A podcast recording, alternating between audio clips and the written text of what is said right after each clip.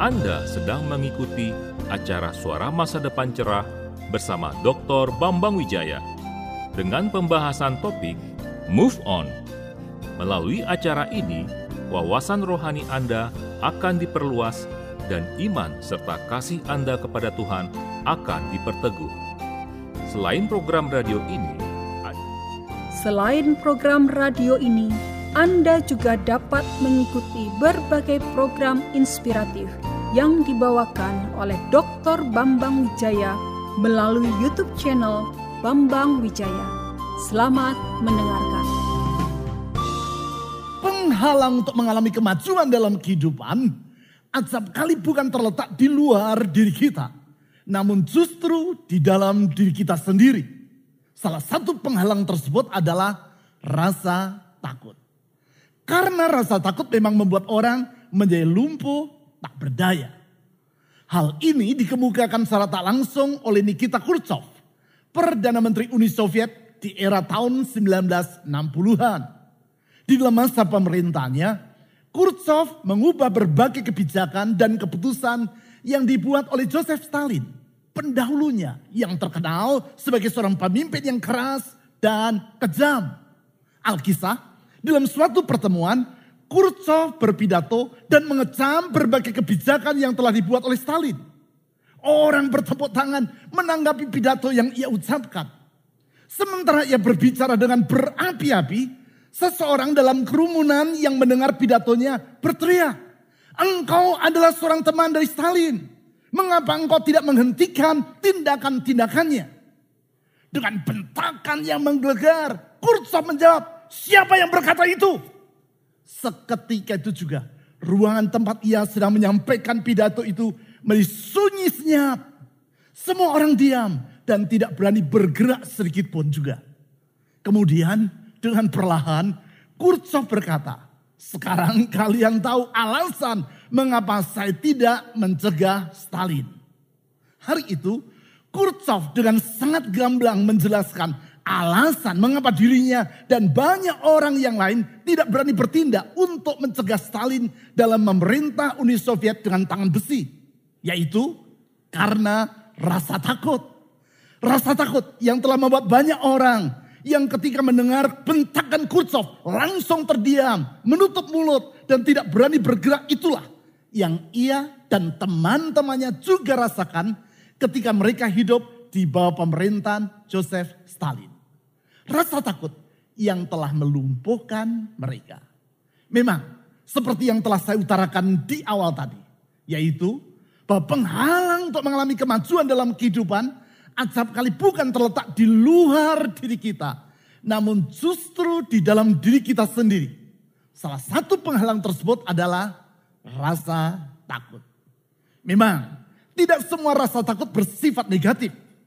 Sebab ada juga rasa takut yang bersifat positif.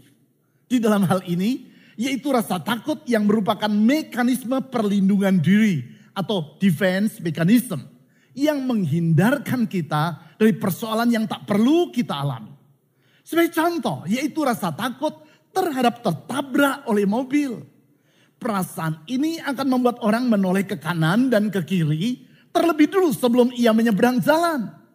Kalau lalu lintas ia lihat sudah dalam keadaan aman, barulah ia menyeberang.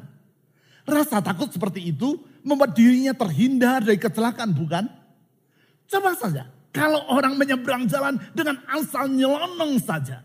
Tanpa menoleh ke kiri atau ke kanan terlebih dulu. Dan ia langsung saja menyeberang jalan. Kira-kira apa yang terjadi? Inilah yang akan terjadi. Yaitu rumah sakit akan penuh dengan orang-orang yang mengalami patah tulang dan gegar otak karena tertabrak oleh kendaraan. Artinya rasa takut terhadap tertubruk oleh mobil tadi bersifat positif dan merupakan suatu defense mechanism atau mekanisme perlindungan diri. Namun tidak semua rasa takut bersifat positif. Kebanyakan rasa takut bersifat negatif dan membuat orang lumpuh tak berdaya. Sebagai contoh, rasa takut menghadapi kesukaran, rasa takut menghadapi situasi yang baru, atau rasa takut terhadap kegagalan. Semua itu dapat menghambat orang untuk mengalami kemajuan dalam hidupnya. Oleh sebab itu, tindakan pertama yang Yesus lakukan sesudah kebangkitannya dari kematian adalah menolong para muridnya untuk mengatasi rasa takut dalam diri mereka. Rasa takut karena memandang bahwa keamanan mereka terancam oleh para pemuka agama Yahudi. Sebab tiga hari sebelumnya, para pemuka agama Yahudi di Yerusalem itu baru saja menangkap dan menyerahkan Yesus, guru mereka, kepada penguasa penjajah Romawi untuk disalibkan. Rasa takut yang sebenarnya bersifat wajar. Karena memang saat itu para pemuka agama Yahudi sangat memusuhi Yesus dan para pengikutnya. Namun rasa takut yang wajar ini dapat berakibat negatif. Yaitu dapat melumpuhkan masa depan mereka. Rasa takut yang dapat menumpulkan panggilan yang Yesus pernah sampaikan kepada para muridnya itu ketika mereka berada di pinggir danau Galilea. Yaitu ketika ia berkata kepada mereka, Mari ikutlah aku dan kamu akan kujadikan penjala manusia. Untuk itu di hari pertama dari kebangkitannya. Yaitu ketika para muridnya sedang berkumpul di suatu tempat dengan hati yang sedang dicekam oleh rasa takut. Yesus datang dan menampakkan diri kepada mereka. Ia datang untuk membebaskan para muridnya dari rasa takut yang membelenggu hati mereka.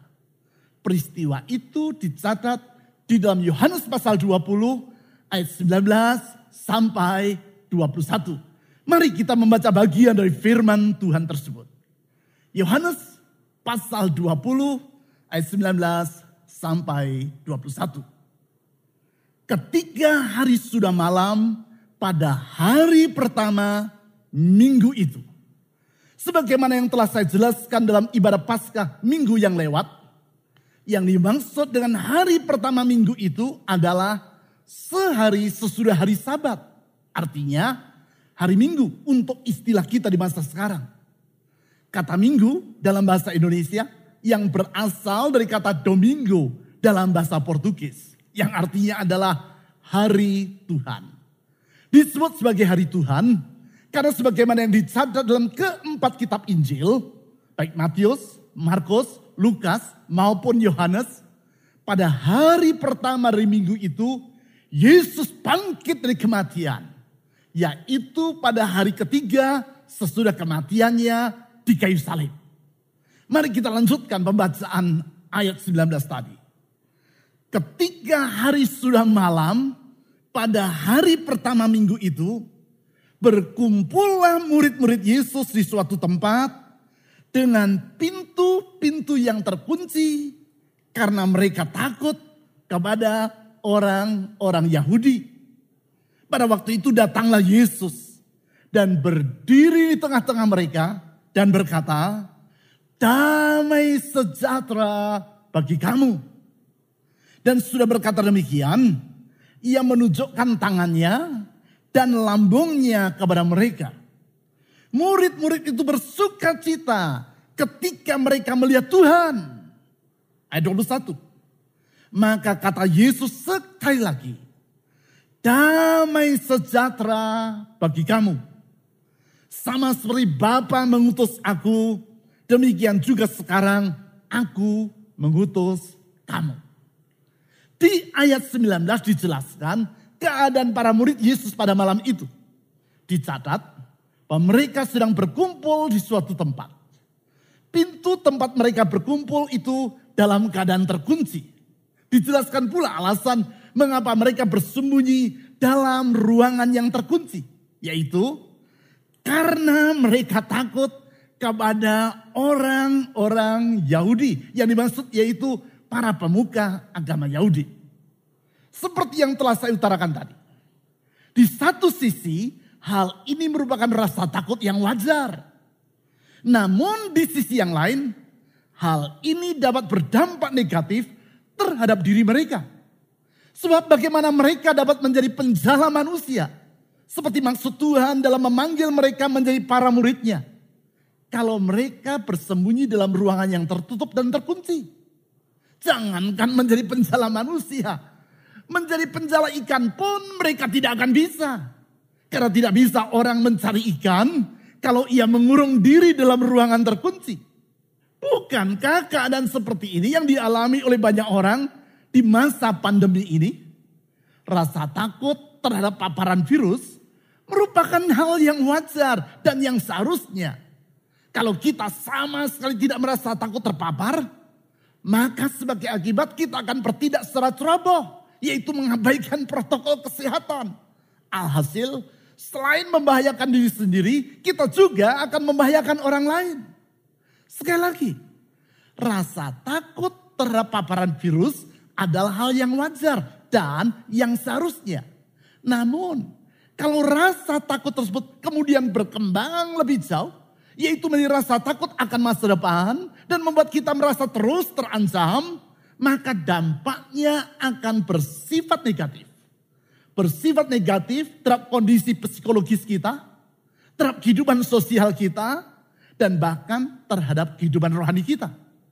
Rasa takut yang melampaui batas kewajaran ini telah mengakibatkan orang mengalami depresi, kehilangan semangat juang, hidup menyerah kepada nasib, dan bukan itu saja. Telah menyebabkan banyak rumah tangga berada dalam keadaan disfungsional. Atau tidak dapat berfungsi sebagaimana yang seharusnya. Di dalam situasi seperti itu, yang diperlukan oleh para murid Kristus 2000 tahun yang lampau, dan kita yang hidup di masa kini adalah perjumpaan dengan Yesus yang telah bangkit dari kematian. Perjumpaan dengan Kristus.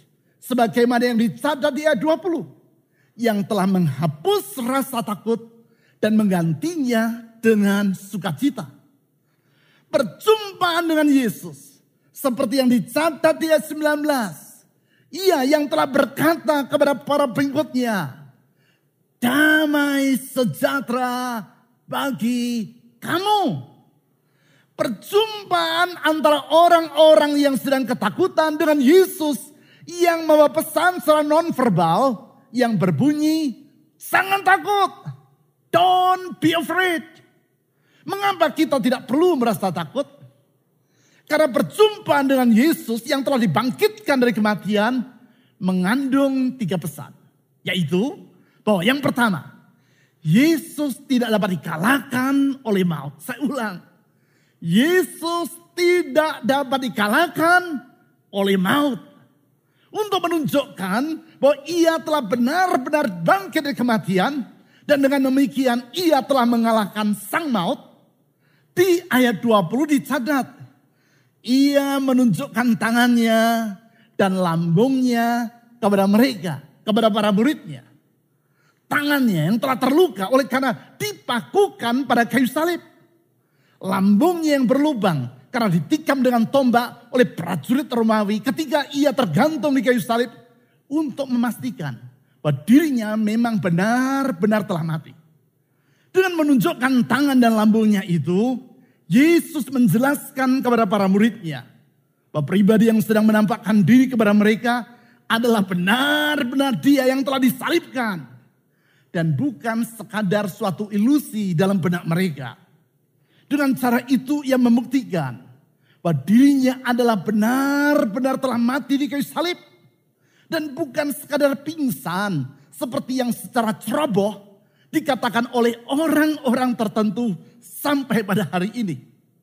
Lebih jauh, dengan menampakkan dirinya kepada para muridnya, Yesus juga menegaskan bahwa bukan saja ia telah disalibkan sampai mati, ia juga telah bangkit dari kematian dan sekarang berdiri di hadapan para muridnya. Ia telah bangkit dari kematian karena maut telah dikalahkannya. Berbicara tentang kekuatan di dunia ini dapatlah disimpulkan bahwa kematian merupakan kekuatan yang luar biasa besarnya. Sedemikian besar kuasanya sehingga kalau kematian datang menjemput manusia, maka tidak ada kemampuan apa pun yang ada pada diri manusia yang dapat mencegahnya. Ia dapat datang tanpa permisi, tanpa dapat ditunda, maupun tanpa dapat diajak untuk bernegosiasi. Almarhum Pak Adam Malik yang pernah menjabat sebagai wakil presiden kita, dikenang orang karena ia suka berkata, semua bisa diatur, semua bisa diatur. Yang ia maksudkan adalah jangan khawatir, semua hal itu bisa diatasi atau bisa diatur. Memang apa yang dia katakan ada benarnya.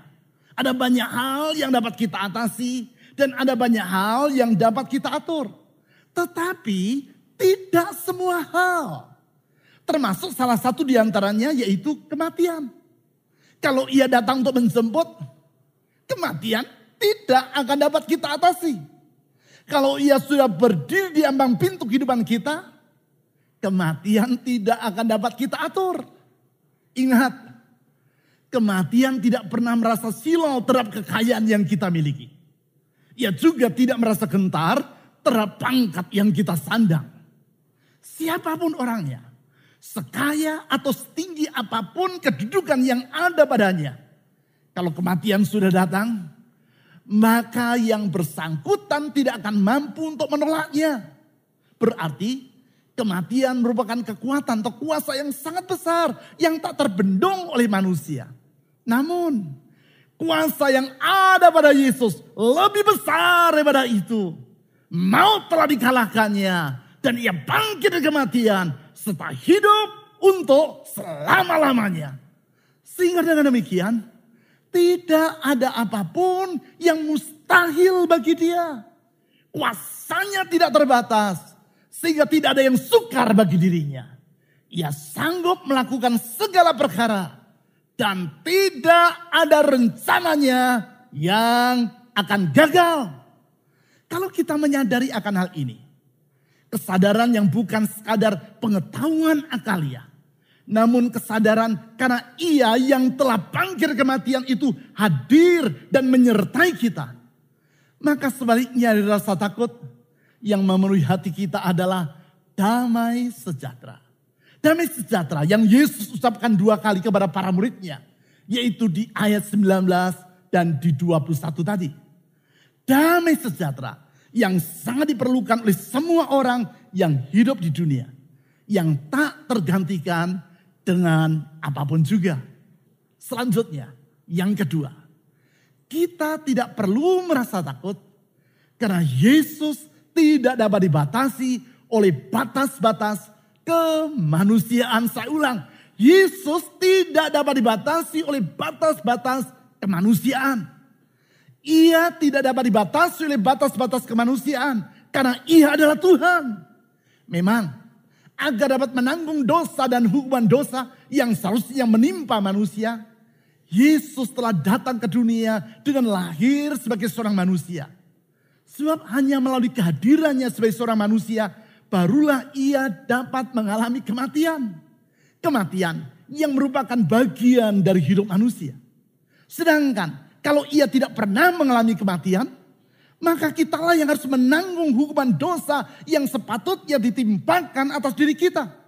Dengan kata lain, kalau Yesus tidak hadir sebagai seorang manusia dan mati di kayu salib untuk menanggung dosa-dosa kita, maka semua kita akan binasa di dalam keberdosaan kita.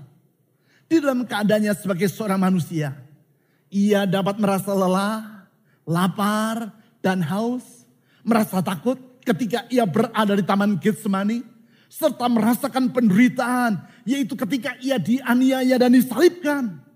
Namun melalui kebangkitannya, Yesus membuktikan bahwa dirinya bukan sekadar seorang manusia biasa, tetapi adalah Tuhan yang telah datang sebagai seorang manusia. Karena ia adalah Tuhan, itu sebabnya ia tidak dapat dibatasi oleh batas-batas kemanusiaan. Untuk menunjukkan hal tersebut, Yesus datang menjumpai para muridnya sementara mereka sedang berkumpul dalam ruangan yang pintu-pintunya terkunci.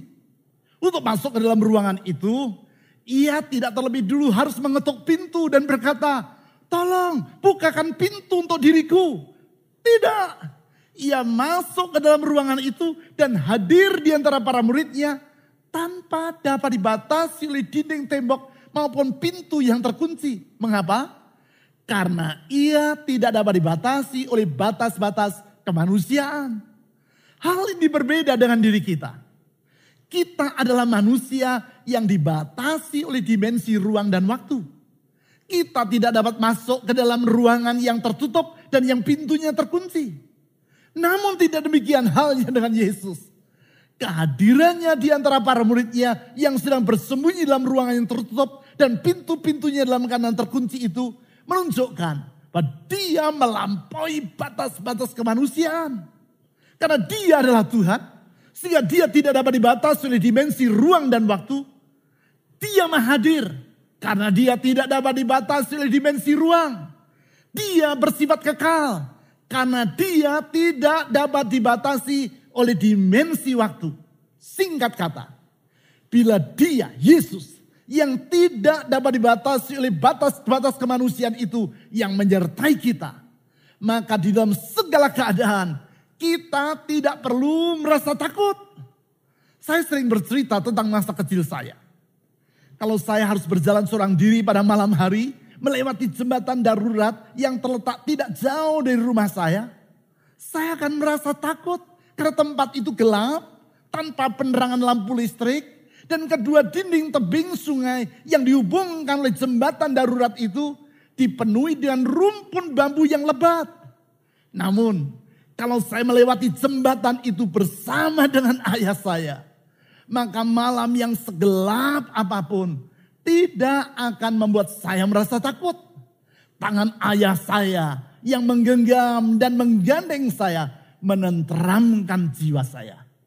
Kehadiran ayah saya memberi rasa damai di hati saya. Demikianlah kalau Tuhan menyertai hidup kita. Bila dia, Yesus yang telah bangkit dari kematian, hadir dalam kehidupan kita sehari-hari. Maka tidak ada yang perlu kita takutkan akan hari esok kita. Sama seperti syair dalam lagu pujian yang merupakan salah satu lagu pujian kesukaan saya. Yang berjudul Be Still My Soul. Lagu yang digubah oleh Katharina von Schlegel. Penulis lagu dari Jerman 250 tahun yang lampau. Lagu yang berbunyi, Be still my soul, the Lord is on thy side. Lagu yang diterjemahkan ke dalam bahasa Indonesia menjadi Tenang Teduh Tuhan di sampingmu. Kuat teguh tanggung deritamu. Serahkanlah pada Tuhanmu setiap saat setianya tetap.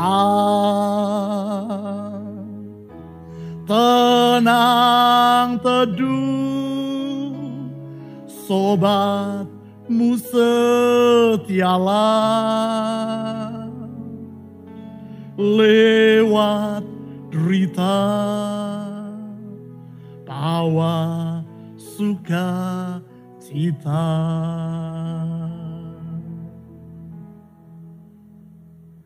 Kehadiran Yesus dalam hidup kita yang dapat kita rasakan antara lain di saat-saat kita bersekutu dengan dia di dalam doa dan pujian kepadanya. Oleh karena itu, berulang kali saya berkata, jangan lewatkan kesempatan untuk berdoa. Baik secara pribadi melalui ibadah harian maupun melalui doa secara bersama-sama dengan jemaat di setiap pertemuan doa. Baik pada hari Senin malam, Rabu sepanjang hari, maupun pada hari Sabtu pagi. Persekutuan dengan Kristus yang telah bangkit dari kematian. Yang membawa damai dan menghapus rasa takut dari dalam jiwa kita. Sekarang, yang ketiga.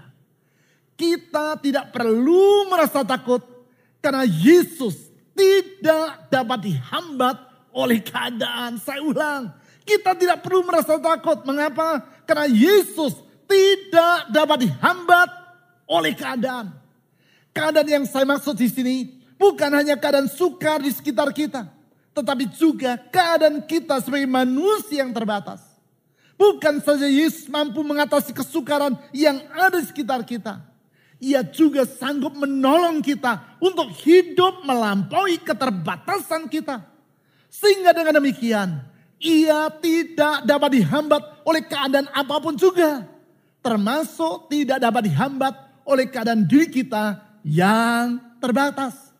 Hal ini ia utarakan di ayat 21 kepada para muridnya.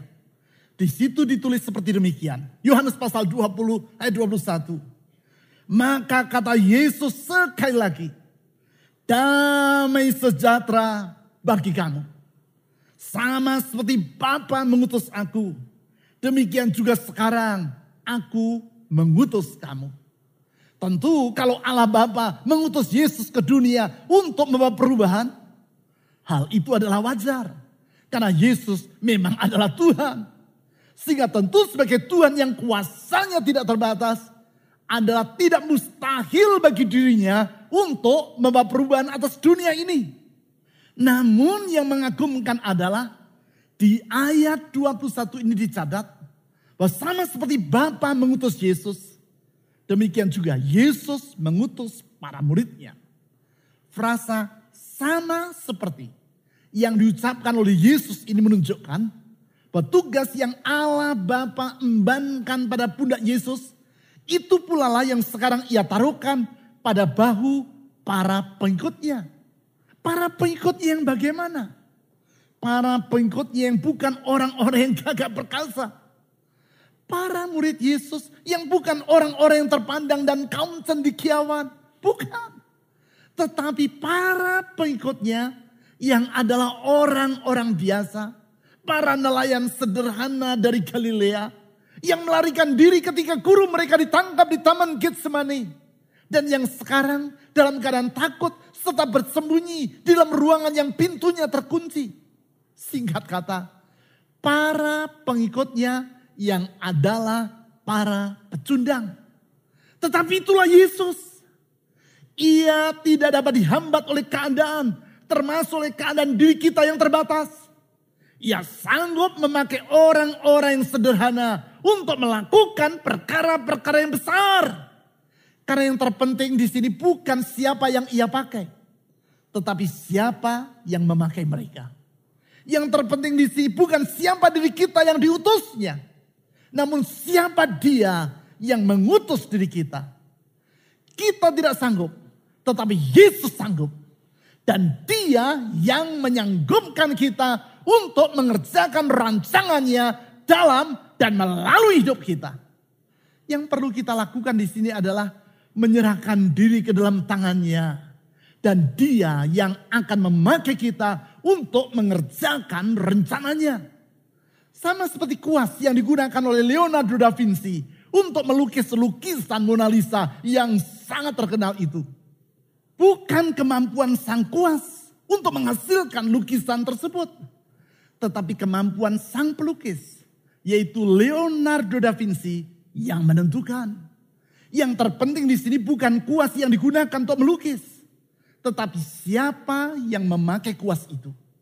Yang perlu dilakukan oleh sang kuas adalah menyerahkan diri ke dalam tangan sang maestro. Dan dengan cara demikian, kuas itu akan menghasilkan salah satu karya seni terindah di zaman budaya Renaissance. Ingat, apa yang Tuhan Yesus katakan tadi. Sama seperti Bapa mengutus aku. Demikian juga sekarang aku mengutus kamu. Sama seperti Allah Bapa mengutus Yesus untuk menghadirkan kasihnya di dunia. Demikianlah Yesus mengutus kita untuk menghadirkan kasihnya bagi mereka yang sedang menderita.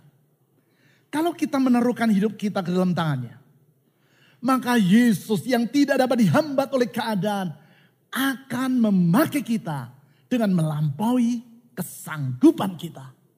Ingatlah bahwa Yesus telah mengalahkan maut. Bahwa Yesus tidak dapat dibatasi oleh batas-batas kemanusiaan. Dan bahwa Yesus tidak dapat dihambat oleh keadaan. Sungguh Tidak ada perkara yang mustahil bagi dia. Dan kalau Yesus yang menyertai kita, maka tidak ada apa pun yang harus kita takutkan dalam hidup kita. Don't be afraid. Jangan takut.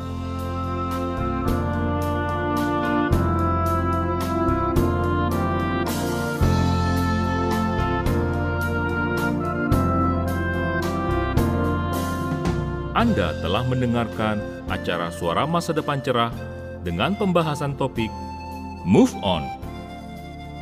Pekan yang akan datang, Dr. Bambang Wijaya akan melanjutkan topik tersebut pada hari, jam, dan gelombang radio yang sama. Pastikan Anda mengikutinya. Selain program ini, Anda juga dapat mengikuti berbagai program inspiratif yang dibawakan oleh Dr. Bambang Wijaya melalui YouTube channel Bambang Wijaya. Program-program video di dalam kanal YouTube Bambang Wijaya tersebut akan meneguhkan iman Anda. Bila Anda ingin menghubungi Dr. Bambang Wijaya, silahkan Anda menghubunginya melalui WA ke nomor telepon 0811 309 077. Sampai berjumpa pada pekan yang akan datang. Tuhan memberkati.